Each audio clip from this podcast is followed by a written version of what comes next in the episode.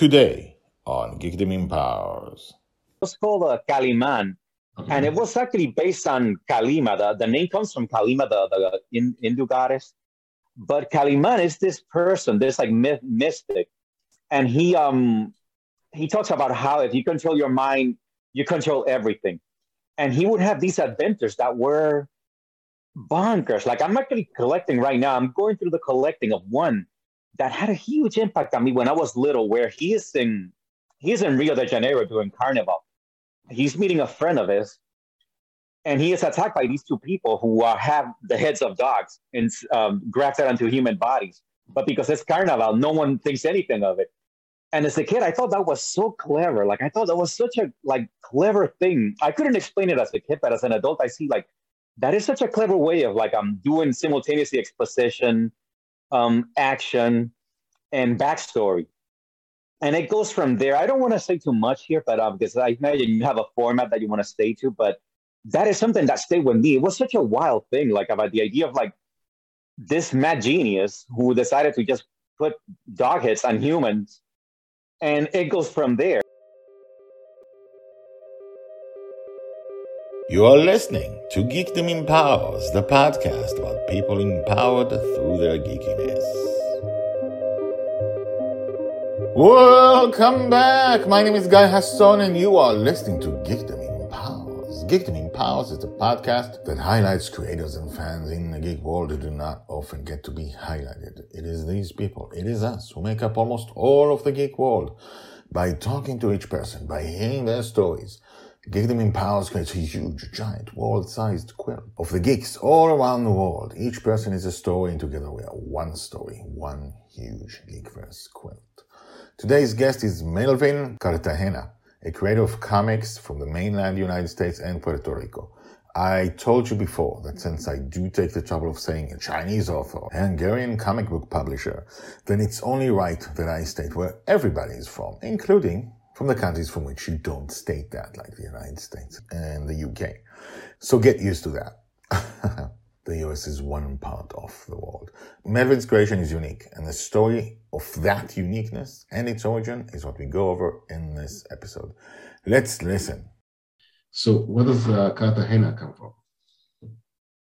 Uh, Cartagena, it's uh, it's my father's name, and I'm assuming that it's um it's got Spaniards root uh, Spaniard roots because in Spain there is a place called Cartagena. Okay. So, but I've never bothered to look beyond that. I've never tried the 23andMe or the family tree. So I never looked more specifically beyond that where that name might come from. You never, it, and no one told you what it means? Like, does it have meaning or something? Um, no, not really. And I, I've never taken an interest in that, but I guess now you got me curious about it. Maybe I should look into it. Well, names usually have, uh, you know, strange uh, background.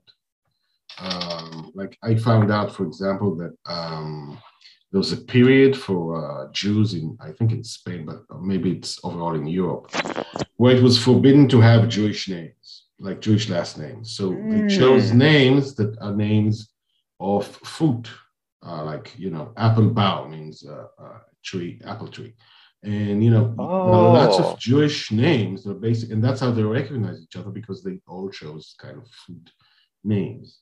And I never knew that. That was an interesting tidbit of, uh, you know, That is fascinating because it's a little bit like espionage. Like you came up with a name that you know hid the Jewish uh, your Jewish ethnicity, but at the same time meant something to other other Jewish uh, people hiding their names. So that's actually really cool.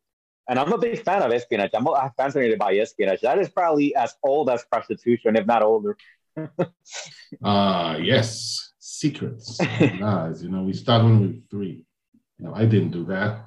That's not me. Uh, so let's uh, let's go back to the beginning. Uh, Okay. What's your origin story?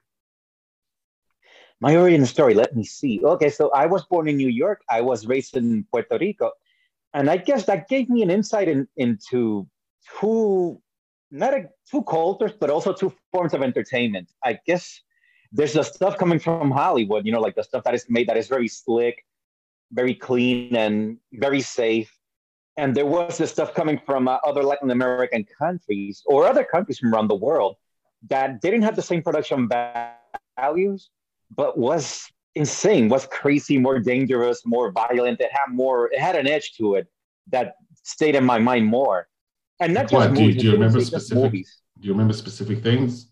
Movies, books. Um, I remember certain comic books that came from Mexico, actually. And in fact, very recently, it's interesting how this works. But uh, I'm thinking about this comic book. I'm thinking about this comic book that I read when I was a kid. And I do a search uh, on eBay and it starts popping up. And now that I'm thinking about it a lot, I'm suddenly seeing it on on uh, Twitter, which is my favorite platform. That's where I found you, by the way. Also Mhm. on Twitter is where I found Geekdom Empowers. And it's interesting how when you know this thing is now very much in your mind, it starts showing up everywhere. You know, I, there had there's a name for that. I can't remember what is that called now, but yeah, like I said, a comic book. Uh, There's a comic book in particular that I'm running through it in my mind now as an adult, Lucha? and I can sort of see the wheels turning. I'm sorry. Lucha? Uh, something called Lucha Comics. Is that it? No. No, this was called actually. It was called uh, Kaliman, Okay. and it was actually based on Kalima. The, the name comes from Kalima, the, the in, Hindu goddess. But Kaliman is this person, this like myth, mystic, and he um he talks about how if you control your mind, you control everything. And he would have these adventures that were bonkers. Like I'm actually collecting right now. I'm going through the collecting of one that had a huge impact on me when I was little, where he is in he is in Rio de Janeiro doing carnival. He's meeting a friend of his, and he is attacked by these two people who have the heads of dogs and um, grafted onto human bodies. But because it's carnival, no one thinks anything of it. And as a kid, I thought that was so clever. Like I thought that was such a like clever thing. I couldn't explain it as a kid, but as an adult, I see like that is such a clever way of like I'm doing simultaneously exposition, um, action, and backstory. And it goes from there. I don't want to say too much here, but um, because I imagine you have a format that you want to stay to, but that is something that stayed with me. It was such a wild thing, like about the idea of like this mad genius who decided to just put dog hits on humans, and it goes from there. And this comic, this person, this Kaliman, he goes on a number of adventures, and he goes to Europe, for example. He stays in London to see a friend of his, and this leads to this whole thing about an vampire living on the British countryside in a castle. And uh, I, I guess, and for now, we we live in a small world. Like social media, like you and me, we would have probably never connected with each other in the days of analog, unless we were on forums or something. But it's very easy to connect now. But as a kid, when to me the world felt like a massive, there was something so exciting about that. The idea of um, going to this country that felt like another planet to me, and that there is this vampire, this creature from some other place going over into this kind of like idyllic setting. It just these juxtapositions, these connections of things that just set the mind running, just set my imagination like on fire. So there's that comic book. Then there's movies also like from other countries, and um, and then there's horror novels too, like horror novels by people like um, Ramsey Campbell, Richard Matheson, just stuff that wasn't safe. I guess is the best way I can say it. It wasn't predictable. It just like wow, like I did not see that coming. Even though on some level, superficially, it had a lot of the same things. Like it, it kind of lulled you into safety because it had things you've seen before in Hollywood that it went places that Hollywood would never would because they have this specific audience that they have to cater to. So that got me um into the uh, not so much um at the time, but uh, later on as an adult, I see that there were these two seas of entertainment, these two worlds of entertainment, and they sort of touch each other at the edges, but they never completely cross into each other. And I was very fascinated with that, with the idea of these two things existing independent from each other, yet influencing each other at the same time. It's interesting. So how, how did that influence? Like, did you sink into into that world, or what happened?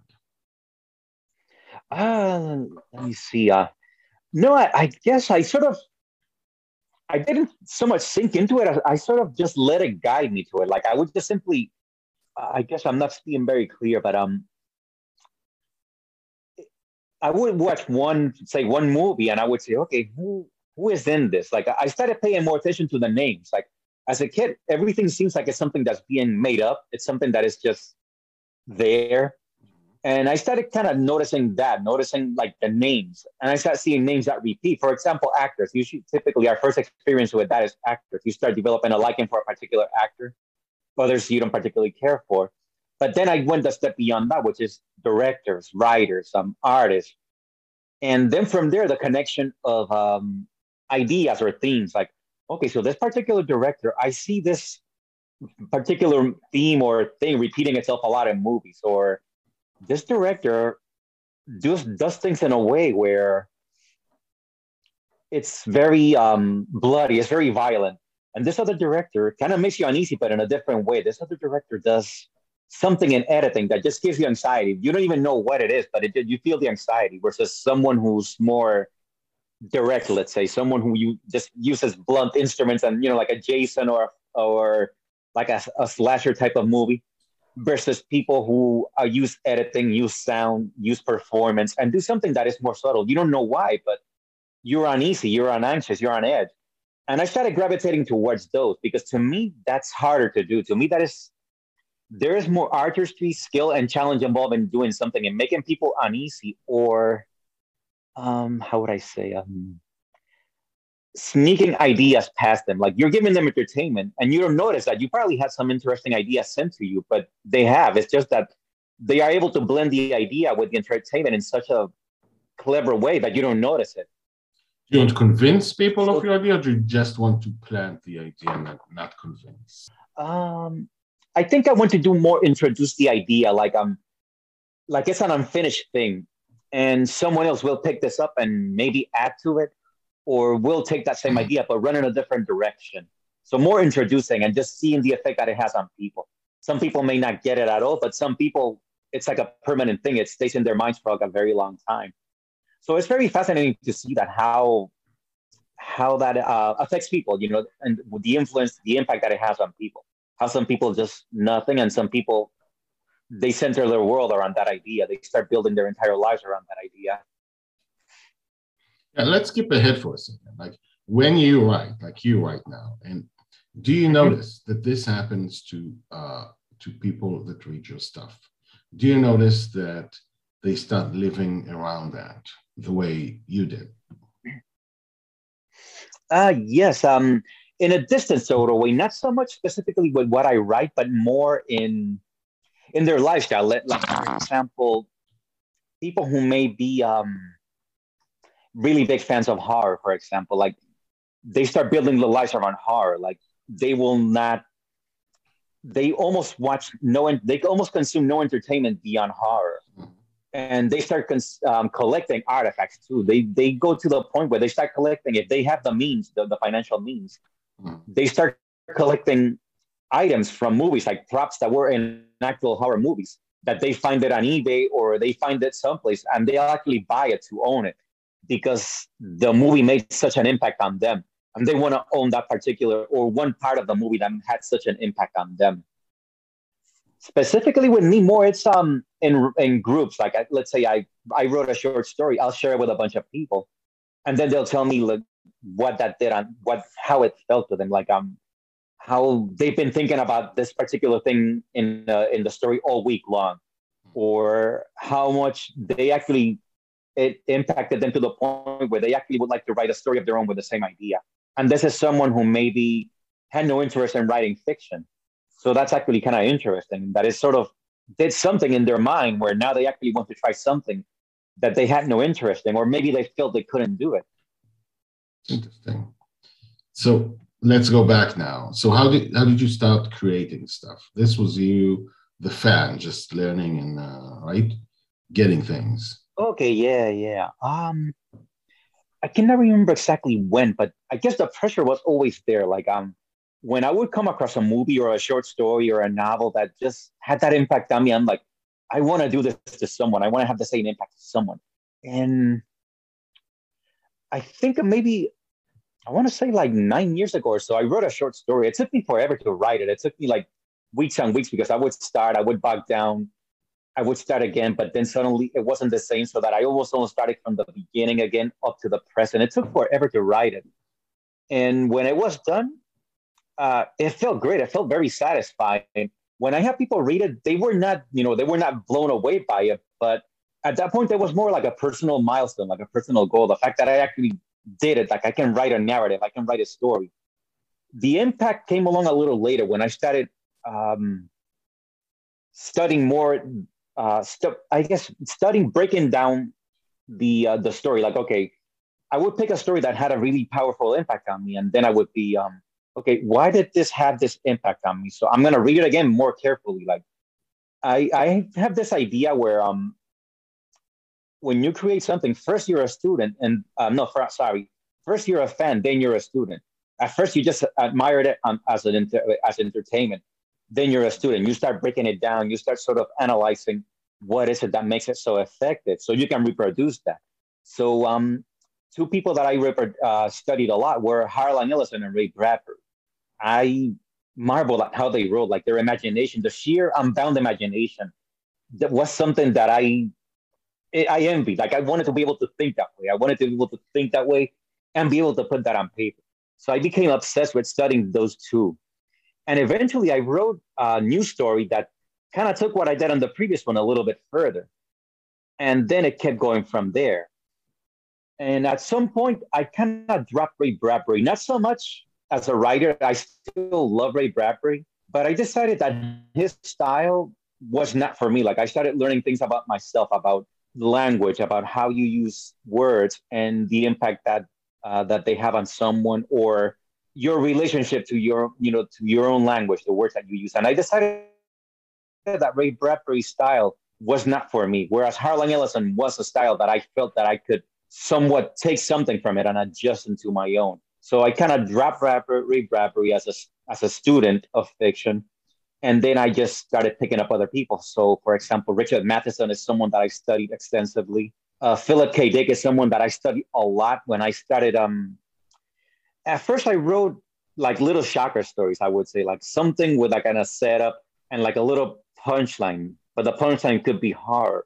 And then when I started getting into the idea of writing something more sustained than a short story, I started um, somehow I cannot remember how, but I wound up going to Philip K. Dick and there was something there that I couldn't penetrate at first. There was something I couldn't break it down, but I could consume it. And something that he consumed, uh, something about the way he's uh, his themes and ideas spoke to me. I, it was too dense. I, I, as a teenager, it was too dense for me to break it down. But there was there was something that kept calling me back. It's, it kept bringing me back to it. Whereas other hmm. people, other writers, that density was there, I didn't feel compelled to try to penetrate that density, that verbal density, and try to understand it. But Philip K. Dick, it kept calling me back. Even if I could not understand it, even if I could not break down what made it work, there was that compulsion to come back again, come back to it. Reading, say, for example, Do Androids Dream of Electric Sheep over and over and over. Reading um, uh, Ubik over and over and over, in particular Ubik. Mm-hmm. That is a fantastic book. So there was always something there that kept pulling me back. And in time, eventually, I started to sort of penetrate that verbal density a little more. And simultaneously, the writing started getting better, meaning that I started kind of, um, I started understanding what it was that I wanted to do, what it was that I was trying to accomplish with writing, with my own writing. Let, let me stop you there before we get to what you want to accomplish. Uh, uh, I, I, have a couple of questions. Uh, by the way, do you know Alfred Bester? Oh, yes, yes, actually, I do. I've read actually The Stars My Destination and um, The Demolished One, which are fantastic works, fantastic like fictional it's, works. it sounds like it's uh, up your alley, yeah. Um, yes, definitely, yes. Yeah, it's uh, pretty mind blowing. The, the, the short story, uh, Total Recall, the short story that started Total Recall, it's like, I think, one page, two pages by Philip K. It's very short. It's a very short little story. it's story. super dense. It is super surprising. It has tons of twists. And uh, yeah. Okay, so I'm with you. So you found your own uh, destiny in that. Um, I guess, yeah, I mean, um, he was, he still is. I think on some level he will always be. But then I also discovered some William Gibson Mm-hmm. And that also took me in a different direction. Like I guess you could say that William Gibson, even though the a lot of the things and ideas are the same, William Gibson has a coherence that Philip K. Dick doesn't have. And I think now that there's a lot of studies on Philip K. Dick, now we know that. there was just like a whirlwind of activity going on in, in his personal life and Yeah. turmoil and like relationships and all that. Whereas William Gibson is a more coherent guy. I think he has his mind straight. His his personal affairs are in order, so he's able to write in a straight line. No, Whereas Philip K. Dick was Dick was crazy. like no, no, he was crazy. It, wasn't just his life. It was I guess so. Yeah, I guess his he was. brain. This, yeah. yeah. yeah. Okay. But, but it's true. I a see fascination similarities. In that madness too. Yeah. I'm sorry, say that again. I, I said I never thought about it, but William Gibson does look like, you know, he does remind, uh, you know, he does remind us of Philip K. Dick. It's, there's something about that. I Yeah, that's what I mean. I I find similarities, but I think the difference is just in their in their lifestyles. Like William Gibson has a more orderly lifestyle, Yeah. and he's able to sort of stay coherent. And I think also in turn his personal relations, uh, like with his publisher, his editors, whereas Philip K. Dick, because he was so batshit crazy, to put it simply, he just his personal relations probably were not the best ones, and in turn that affected his income, that affected the rela- you know his personal relations. So I think that is the main difference in in between the two of them. But I find both of them very fascinating. And um, I lost my train of thought. Can you repeat your question, please? Sorry. Yeah, and uh, you said that after Philip K. For, you know what? Let's take a second again. I remember the one thing I wanted to say to you.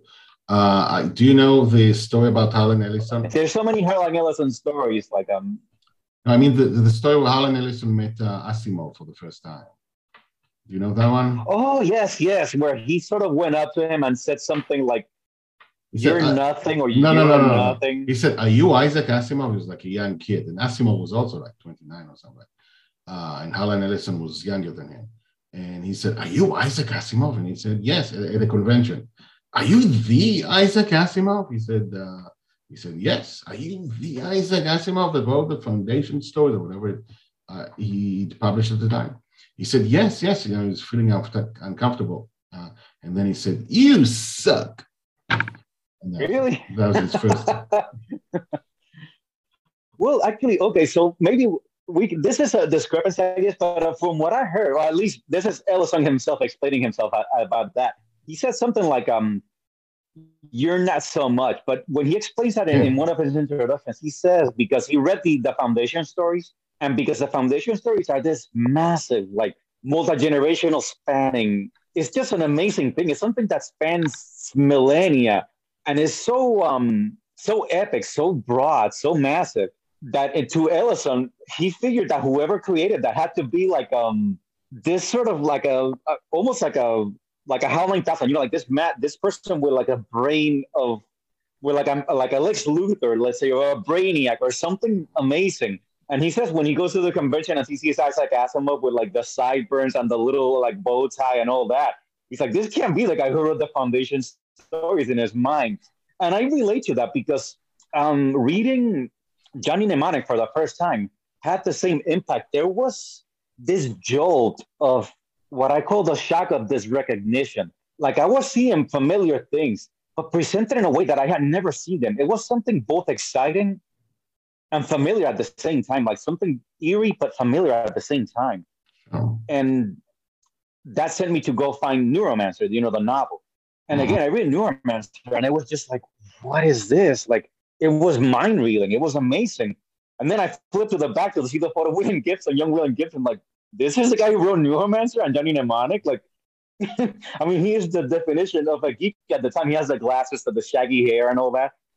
And I've come to accept that, you know, like um, when you see something, an artist and the person are two very different things. And it's part of my belief that you're like a vessel, like the thing that you're your art, whatever it is, it's coming through you from the universe, from something. You are sort of filtering it through your personality, the things that you like, but it's not specific to um, to a type. You know, maybe because of author photos, we've come to build build this image of the um, author as like a someone who looks like Douglas Fairbanks, maybe, and that's not accurate. someone like say someone who writes action, like heroic fiction, let's say action, men on a mission type of fiction. And in the back there'd be a photo of him like in a studio surrounded by like stuffed animals, books, all these things. And now we know that most of that is not really true. It's just someone's idea of what you should look like if you write that particular fiction. It's it's also that you can't see someone's soul. So like if you see a picture of someone, what you what you put on it is your Yes, uh, yes. you know your belief. Okay, so this is a nerd. So this is you know uh, this and that guy or girl, whatever. And uh, what you can see is all the stuff going on inside, certainly in, in artists. Um, and uh, and it, you also add to that the fact that when we create, sometimes it feels like it's not coming through us. It feels like it's coming from above, or from somewhere else, or from the universe. But uh, as far as I've, you know, it's an amazing feeling. Personally, as far as I've seen, I've found that you know, it just there's something inside me that's able to coalesce stuff that comes only from me in a better way than you know I could, you know, than you could consciously do. The stuff I think I'm- so, yeah. you know. Anyway, but I'm sorry, you go ahead. The, this, the stuff. you're Sorry. Oh, no problem. Uh, so I want to get to the stage where you said this influenced the way you create, and that's why I stopped you. Oh, okay, okay. So let's see where we can pick up where where was it. Um, um, I guess I forgot the question. Also. You began you began to create. I'm, I'm asking like uh, chronologically. So what happened then? Like your influence Oh, by okay, those things. so yeah, so um, like I said, like I discovered I would try different writers. Like I read more voraciously as a teenager, as a young adult, like in, in my early twenties and such. I would Yeah. read more voraciously. Then I guess as I started getting more clarity about myself, about the things that I'm, the, the themes, that ideas that I obsess, I became a little more selective, and that's where Philip K. Dick came in, William Gibson, um, and also to include other media because I had this belief that as a you know a writer of you know print, short fiction, novels, you should only consume that, and that's something that actually kind of got in the way of the creativity when I started Mhm. for example, studying people who do uh, cartoonists, you know, people who write and draw comics, I would come across a comic book that was really cool, like say Kaliman, for example. Like I love that because it was nonstop action. Like the mo- the comic book starts, and it's like stuff is happening, but it's so bizarre and wonderful. Like it, and I and but I would resist incorporating ideas from the comic book into a short story written because of that belief that I had. And you know, as an adult, I understand that that you're actually closing off your the creative forces that come, you know, as you mentioned earlier, the, the creative forces that come from the universe through you. You when you resist a particular thing, a particular media like music, be it comics, or even animation, you're resisting, you're closing off part of that flow that gives you the gift of creating, of putting ideas around a narrative, whether it be a comic book, a film, a short story, a novel. So it took a little bit of time to get past that. It took some some time to get to uh, accept that it's okay to be influenced by other things into this other thing that you're doing, even if it's not the same. And that actually made things easier and made creating easier. When I uh, opened up to let music influence me, song lyrics, for example, uh, letting comics influence me as well, and then incorporating that uh, as well. Because um, one thing about the, the writing process, when I started getting more ambitious, of, okay, I want to write a novel, and I tried a couple of times, and I never really felt satisfied with that format. I felt like I was probably saying too much and boring people. And I never, to be honest, I actually only had a couple of people try my novels. I never really felt um, um, uh, I didn't have the courage to have to show it to more people more often to beta readers, Yeah. I guess we call them. But I felt something compelling me through through comic books. Like, okay, I can't draw, but there's something here that I can do. Like, I may not be able to draw, but I can sort of lay things out really good. Like, I can do, you know, I can take a piece of paper, I can lay out action in a way that makes sense. So, okay, let me try this further. Let me take these ideas that I was doing in short fiction and bring it into this other medium. So, but I probably would not have done that if I hadn't first accepted the idea that it's okay and that in fact some artists work in a variety of media, like Harlan Ellison, for example, he wrote short fiction, but he also had his um, uh, stories adapted into comic books. He um, had his stuff adapted into audio dramas as well. Or the Star Trek. And there's the famously of the famous or infamous Bo- A Boy and His Dog, for example, which is a movie that is it's fantastic, but like it, it's he hated it. I think on some level he hated it, but another he loved it. It's an interesting situation. I didn't see that, but he has a he is one of the best uh one of let's call it one of the top ten uh, Star Trek episodes. the original Star Yes, Trek. yes, that's true. One of the best Star Trek episodes, fantastic. Yeah. And so when I saw that, I said, well, it's okay to do that. You can, in fact, it's actually required, I think, because when you, let's say, if you're someone who writes mostly print, when you, let's say, you want to try to do something in audio, now that engages a different set of creative muscles because now your story, you're, you're writing words still on paper, but now sound is what I call the um the accent, accentuator. Like you dialogue, you write dialogue, but now you need to work with an actor who has a voice that can get your ideas to carry through, and you have to choose sounds that um, evoke emotions in, in on the mind of the listener. So there's a challenge there that is both exciting and it's kind of scary. But if you pull it off, it's incredibly satisfying.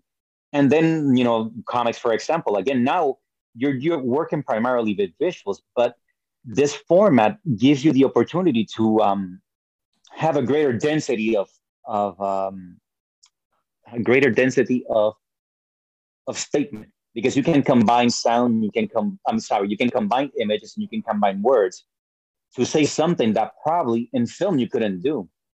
In Mhm. film, maybe because film moves too fast, you don't want to clutter the viewer's mind or uh, and on ear with too much too many things because you confuse them. But in comics, you can do that and they can slow down and take in the page and get more information that way. And you can also um, throw curves. You can say, for example, you can suddenly change the format of what you're doing from a state uh, from a comic book of two characters talking. You can suddenly simply just cut to um, uh, like a visual representation of a, a dialogue. You can do a number of things that are it- it's virtually unlimited. It's still even though comics have been around for a long time, it's untapped. There's still so much more that can be done in that format. Yeah. So it's very exciting when you engage in each one of these different formats and just try different things. Just put yourself in that place of okay, what is the the catalyst? What is the thing that will make this medium better than the other medium, or, or make this medium more effective? And I think- it's I sort think- of expansive. Yeah, go sorry, ahead. go ahead. Sorry, go ahead. Uh, no, no, I mean that was. I think that was it. I was just gonna say that um that was. It, it puts you in a different place that is both challenging, but it's also exciting. And because let's say if you're someone who works by yourself, you know, uh, writing, you know, you're in a room by yourself. Now you're working with other people. That also is a it's a challenge too. Where you're working with actors. Let's say if you want to produce it yourself, you're working with actors, and that Mhm. brings a different dimension because actors they have their temper, they have their eccentricities, and you have to work around that not so much for yourself, but for the benefit of doing telling the best story that you can tell. In film, the same thing. There's a technical aspect involved because you um, you need to work with a camera.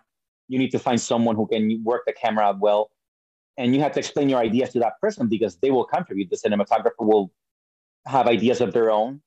The person recording audio and doing audio design, they'll have ideas of their own that they want to incorporate.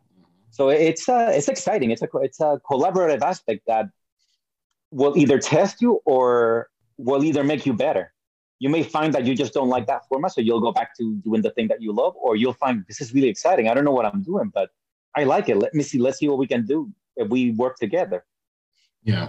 And how does that lead into like let's get into the present, to your own creation, the stuff. What is it that you write and how is that influenced by what we talked about? Ah, about? okay. So, um, so yeah, as um, I finished a comic book recently, but what's interesting about it is, for me personally, is um, it was just a bunch of artwork that I had done maybe the year previous, and I felt that it wasn't connected. I felt that it didn't like it needed more artwork.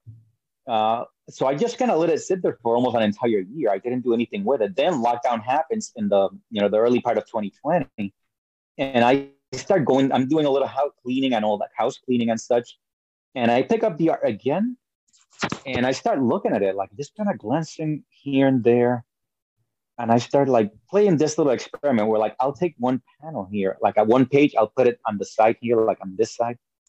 Then I would take another page and I put it here, and then I take like a post-it, for example, and I would stick that on the next to a character, and I would write on the post-it something like a piece of dialogue, and then I would look again, and like, well, what if this person replied this? And I would take another post-it, and I would try again, and little by little, I start doing that, and I realized, wait, I actually have a story here. There's a whole narrative in here. I mean, I don't see it all, but I'm convinced it's there. So I start doing that, And I realized, okay, I can reuse certain panels. I can use certain panels over and over, but by using different dialogue, that changes the emotion. So I was I was using a little bit of the technique techniques that were pioneered by um the Russian filmmaker. I cannot remember his name now.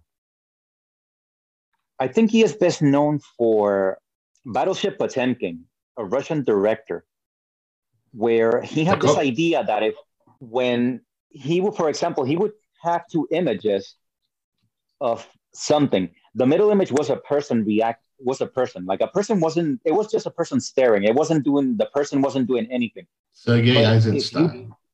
yes, Sergei Eisenstein. Yes, that's. Thank you. So he pioneered the, these ideas in editing of like by um, you have this uh, image of a person in between two other images, but if depending on what you put on the in between those two images, what is in there, those two images, mm-hmm. you elicit a reaction in the viewer, even if the person, the image of the person, you know, the actor, is not doing anything. So depending on the images, it could be hunger, it could be pain, it could be um, happiness, but it's not because of the actor itself, not the image of the actor causing the reaction, rather the two images in between that image of the actor. Mm. So I started studying that. I started studying how the, the eye takes images, how editing is effective, because the eye, I guess, retains an image for a fraction of a second before it takes in the new image. And I started exploring that. I started actually photocopying the artwork so I could cut it and paste it and start doing the thing with the post-it. It was a really fun cut and paste exercise. Cut and paste exercise, almost like um, a comic book version of the cut-ups, what William S. Burroughs used to was uh, known for, doing taking text and recutting it and creating tech combinations of text that were bizarre, but that triggered creativity. They triggered ideas in him, so he could start writing new works from that. So I start doing something like that, and gradually I realized I have an entire book here. And I started doing that, and simultaneously with that, I started looking for how can I do this in a book format? You know, put it in a, in a presentation. Mm-hmm. And I discovered Canva, which is fantastic. It's a great little um uh, thing. I'm not affiliated with them, but uh, it's really cool. It's an amazing. What is it? Little service. What is Canva? Uh, Canva. Oh, Canva. Canva yes, yeah. yes. Okay. Canva, yeah and I'm not affiliated with Canva. They're not paying me to do that, but it's just an amazing service. It's a, such a thing that puts so much, um, it gives you so much uh, access to things uh, like right there with a free account. I took that, I started watching videos on YouTube, and uh, the artwork was already digitized. So I started taking the, um, the PNG copies that I made. I start cutting and pasting using dialogue bubbles and editing and I'm getting really excited looking at that. I'm looking at this. I'm like, wow, this had been here the whole time, but I couldn't see it. Like uh, for whatever reason, when I did it first, I was being guided by something, like some instinct, some something deep in my brain was telling me do this. And then when I was done, I was like, well, I don't really have a story here. But a year, a little more than a year later, I look at this and I start playing with it. I'm like, no, I do have a narrative here. I have an entire narrative here.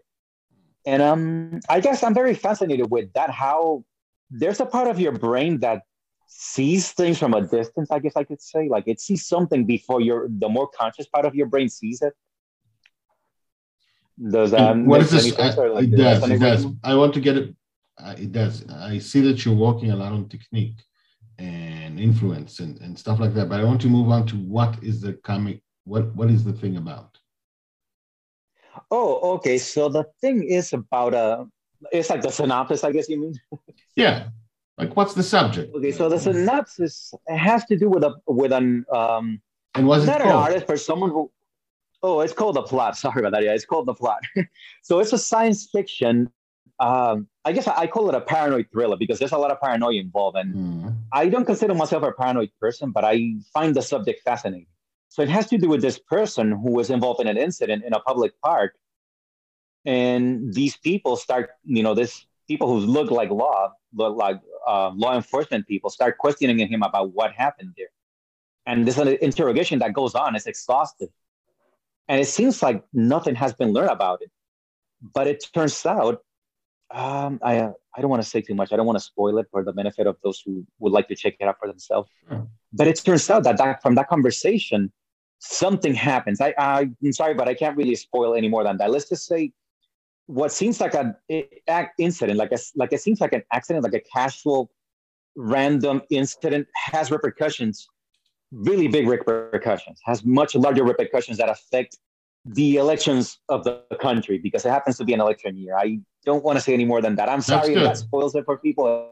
But that's but I that's cannot good. say too much. I urge you to just find the link. If you will please include the link in your podcast, of and course I will. they can go see for themselves, and they can let me know on Twitter what they think of it. That's good. And uh, where can people find you, by the way? Like, okay, so I am very active on Twitter. My uh, Twitter handle is uh, Robopulp. Let me know if that doesn't come through clearly. R O B O P U L P. R O B O P U L P. Robopulp, which yes. is um, science fiction and pulp fiction, the classic pulp fiction like Black Mask, uh, Argosy. Those mm. are the mm-hmm. twin poles on which my influences are built. Science fiction and crime thrillers. Those two things are sort of where the the building blocks of everything that I do. Let's let's call it that. The building blocks on which everything I do comes from. I didn't know that was you. I do remember Robopulp on Twitter, uh, Instagram, website. Okay, so I have on Instagram. It's called Robo.pulp. It's the same thing, but just a dot in between Robo okay. and Pulp. And I'm not really doing anything there yet, but um, go ahead and me up because in the summer when it gets warm and I can start recording outside and it's not we're like in we're in New England and it's winter here, so it's like 25 today. Mm-hmm. But once it's nice, I'll be outside doing stuff with other people with video. I'm going to try web series, which is something that I've seen and uh, and again, I'm fascinated by people doing really clever, funny things with just phones, just using cell phones, going out and recording, and using some apps and doing really interesting things. So I want to explore that as well, explore that other aspect of social media cool. and storytelling. Cool. Is there anything that you wanted to talk about that we didn't cover? Um, honestly, no, I don't think so. No, you were very um, patient with me because I guess I wasn't going in a straight line either. I'm all over the place, so I appreciate that. Thank you so much. It was fun. It was fun. You're very you're energetic and you're charismatic, so that's great. Thank you so much. Yeah. Well, you are very patient, and you are a, uh, a great um, host. That you sort of specialize in this when you sort of explore this way of thinking that um that I find is crucial. You know, like when when you sort of stop resisting the inner impulses of your mind and just go and let you take you where they will, mm-hmm. you find amazing things about yourself and about the world around you. And I indulge you, urge people to do that. You know, just don't don't resist um, where these impulses take you. Sure. Yeah. Agreed. Thank you so much to Mel. In the show notes, you'll find all of Mel's links. Now, next time, because there's always a next time, there's always another geek.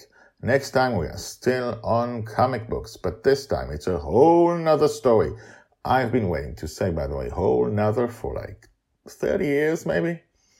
Never got the chance. First, I'm not American. Uh, good reason. Uh, but I've been waiting for a chance to say that. It's a whole nother story. There, I said it. Things Guy doesn't get to say. That's under that category like mergers and acquisitions. I also don't get to say that for any reason. Anyway, what do you think about this episode? Email me at guy.hasson at geekdomempowers.com. That's G-Y.H-A-S-S-O-N at geekdomempowers.com. Also, email me with ideas for people that I don't know that would make great guests. So please do that because there's more people that I don't know than people that I do know. The website is geekdomempowers.com on Twitter, Instagram, and TikTok. We're at geekdomempowers on YouTube. Search for geekdomempowers.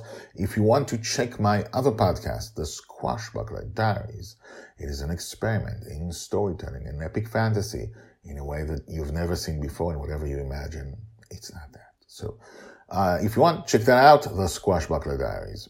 I will see you next time, and for now, have an empowered day.